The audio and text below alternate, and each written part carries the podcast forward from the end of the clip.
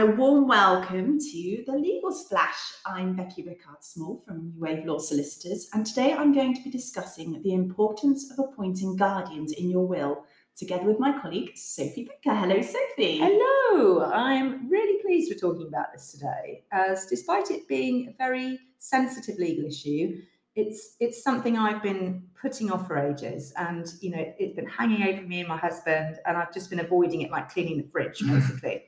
You're so organised. Why are you putting it off? Because it's really tricky, isn't it? You know, you don't want to think about dying and the scenario of leaving your kids orphaned. It all feels very morbid. It's a bit like planning a funeral or something. You know, also it might be a really sensitive decision. Do you pick friends over family, and will family be offended? And then that creates fallout before you've even passed. You know, therefore it's just, I know it's not sensible, but it's easier to avoid and put off. But I know that's not what you're going to tell me to do today. So no. Without any further ado, Becky, can you start us off and clarify why we need to appoint legal guardians for our children in our will? By appointing legal guardians in our will, it means that your children will go where you want them to go effectively when you die. Right.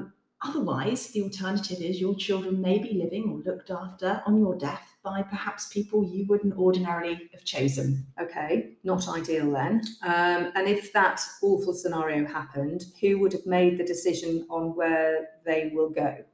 So if no family member or friend voluntarily comes forward, let's say you haven't appointed somebody in your will, then ultimately it will come down to the court to decide where your children go.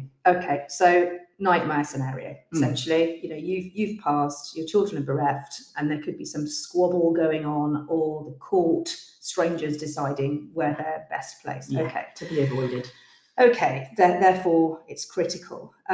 Now, traditionally, godparents were often appointed as guardians, but I know this might be less common now. Am I right in thinking godparents have no legal responsibility? Absolutely. Godparents have no legal responsibility. It's a religious decision. Okay. Whereas guardians are legally appointed. Okay, right. So you may well choose godparents, but that's got nothing to do with the fact that they are godparents. That's correct. Okay. So what if you're no longer with the child or children's mother or father? I guess you're going to need to agree on guardians together. In an ideal world, it would be wonderful if you could agree on guardians together. However, you know, without going into the realms of family law, it may be that you don't get on with the parents any longer, and therefore it's personal, and you don't discuss that together to put that in the will. Okay, so that's much more of a complex issue for a family lawyer to sort out. Yes. Okay, so I guess the process would be we as a couple start by discussing a list of family and close friends, maybe weigh up the pros and cons of the children going to either of those, and then finish up with a short list, right? That would be great. I mean, ideally, it's always a tricky one, isn't it? It's I'm dealing with sort of families over 20 years now, and listening to them reach their decision on who they're appointing as their guardians. Some go for keeping the child close to their family home, or they're keeping them in the same school. But it's not uncommon for people to appoint guardians who are actually quite far away. Okay. And it comes down to the simple answer is they'll say, well, they're going to be looked after and they're going to be loved. And actually, that's what we want to happen. Right. So ultimately, respect everybody's decisions, for how they've weighed up and reached the decision of who they're appointing. Yeah. Okay, so tied in with that, should we take the children's views into account and then ultimately tell them who you decide to appoint? Yeah, well, this is a good question, because I actually had this conversation with my children fairly recently. We actually walked through who their godparents were and which godparents they would want to go and live with if something happened to me and my husband. And we determined one lived in Lake Como, one lives in Australia, and the other, the children summed up, was too strict to go and live with. I think I was picking the Lake Como one personally. But actually, to answer seriously, taking the children's views into account, that depends on the maturity of your children. Obviously, I've been doing this job for a long time, so I'm either preparing people for death, or I'm sadly dealing with families when they've lost a loved one. Right. So it's not uncommon to have conversations in our household about death, and ultimately it is a reality. So I think that's a personal decision for you to take on board with maturity of your children. And everyone knows their own children best and what they can what they feel able to process and so on, right? Okay, so, is there a legal requirement for children to be kept within the same household? No legal requirement for children to be kept within the same household. A common one we get is for that there's a wish for children to remain in their family home. But again, that's a conversation to have with the guardians as to whether they're prepared to uproot and to move into your family home. Yes, yeah, that's a huge decision. Okay. And that leads me on to thinking, it's obviously best to ask the guardians before appointing them, right? Yeah, how would you feel if you suddenly found out you've just lost a really good friend and suddenly find out you've been left with four children? Absolutely, an extra 3 children, yeah. So you're probably wise to ask them.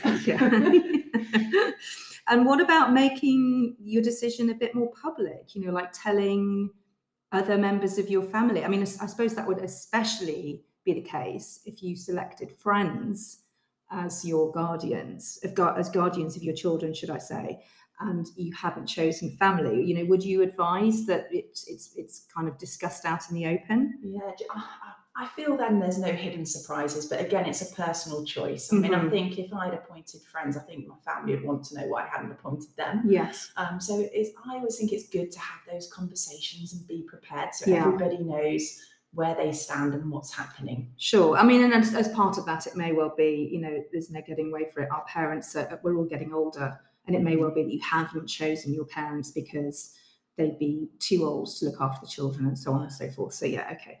How about, would you advise appointing one guardian per child or a couple per child? Or is there a piece of advice you give there? Yeah, I think when you appoint a couple, which many people do, I think you've got to weigh up whether if something happened to one of that couple or they broke up, for example, would the survivor or actually want to take on that role as an individual?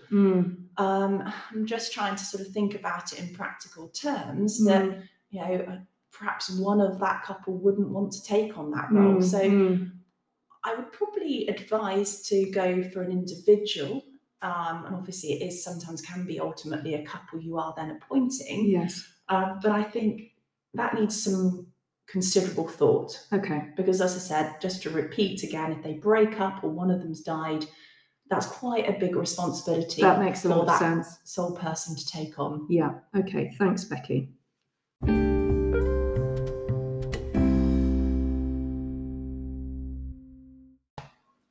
So what financial provision needs to be made for the children?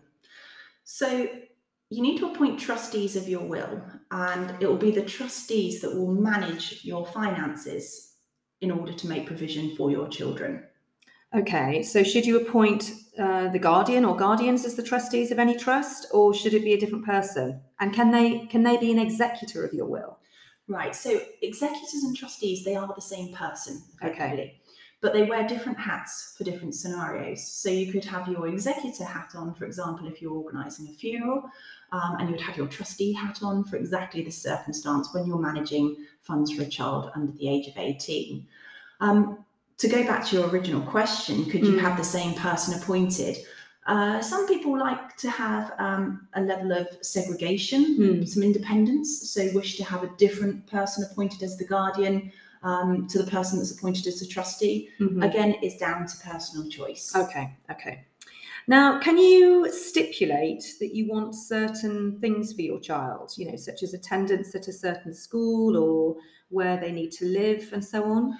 Yeah, I think it's hugely advisable to have a letter of wishes to sit alongside the will, right. And as much information in that letter of wishes that you can give as possible. So yes, common ones are, for the child to stay at the school they're currently attending. Perhaps, you want them to go on to higher education. All these things can be put into a letter of wishes to give the guardian as much information and guidance as possible. Okay, so in that letter of wishes, could you include other requests that are a little more spurious and subjective, such as you want the children to be raised with a love of the outdoors, or to have plenty of exercise in their life, or, to be introduced to the music and arts and so on?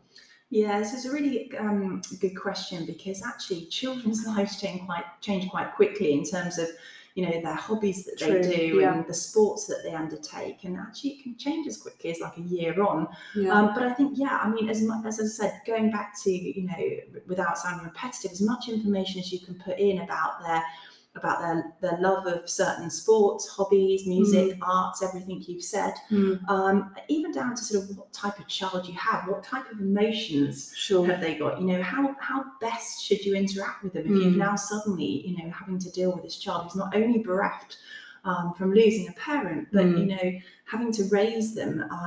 But how do they respond to situations? I think just, you know, to get to know that child. I mean, hopefully you've chosen a guardian that knows your child really well anyway. But I think until you live with a child, and children change all the time, as we know, but the more information, the better. Okay, got you. Okay. So finally, you know, what's the situation if following your passing, nightmare scenario, a guardian changes their mind because their circumstances change, for example, and, you know, they can no longer carry out your wishes. What does the law say there? Well, it comes back to what we originally said, that somebody else would then make that decision for you. So the best advice is to not only appoint a guardian in the will, but then to have a backup guardian appointed.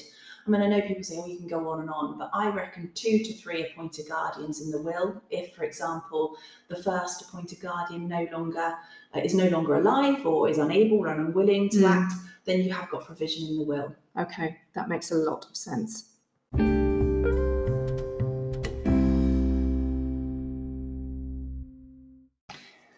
So I hope I've covered off the most important things to consider when thinking about appointing legal guardians for your children. The best advice I can give, and to keep it short, is to go and get legal advice and get your will done properly. And if you have got children under the age of 18, then appoint guardians in your will. And if you are being properly advised, obviously you'll be prompted on this. Provide as much information to the guardians as possible. And we were talking earlier about the letter of wishes, which, although isn't legally binding, it does act as a very good supporting document that sits alongside your will, to provide the information to your guardians and give them some good guidance. A will is always something that everyone puts to the bottom of the to-do list. Number of reasons. Maybe it's morbid, nobody wants to think they're going to die, and maybe it's the expense, but my best advice is to get it sorted and tick it off your list. If you'd like any more information on appointing guardians or drafting your will, or would like to discuss your own circumstances, then do please get in touch with us at New Wave Law Solicitors. And if you've enjoyed listening to us, then don't forget to subscribe to our podcast if you'd like to hear more from the Legal Splash, and to make sure you don't miss an episode. You could always give us a rating too and leave us a review, which would be fantastic. So until next time, thanks for listening. From me, Becky Rickard-Small. And from me, Sophie. Bye. Bye.